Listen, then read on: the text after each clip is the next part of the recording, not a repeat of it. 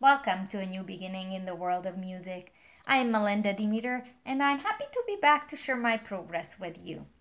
This week, I am working on two new concepts the octave, where I play eight notes, and having my finger number one thumb on the middle C, it would be C, D, E, F, G, A, B, C, with a finger crossover included. Now, I am practicing playing the octave with one hand at a time till I feel comfortable, and then I will try to do the parallel motion. The hardest part of playing an octave is crossing the fingers.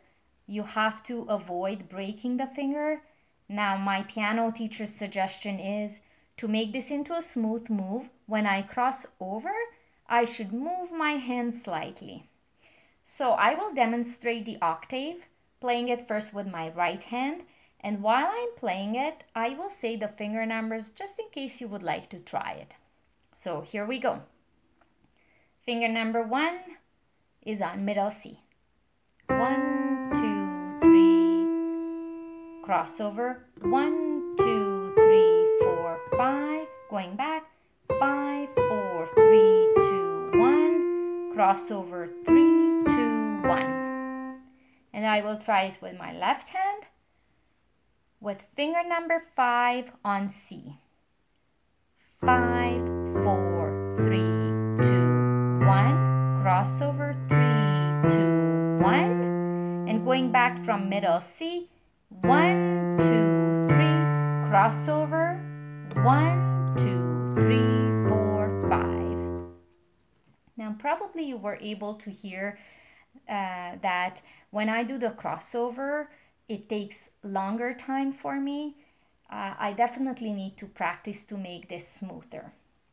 Now, this week I am also working on a new song called Alouette, where I have to focus on most is the counting since I have different note values a quarter note, which is one beat, half note, which is two beats, whole note, which is four beats, as well as a dotted half note. Now, what is important to know about a dotted note is that the role of a dot beside a note means you have to add half the value of a note it follows. So for a dotted half note, I would have two beats plus one beat equals three beats. I'm going to play the alouette for you. Here we go.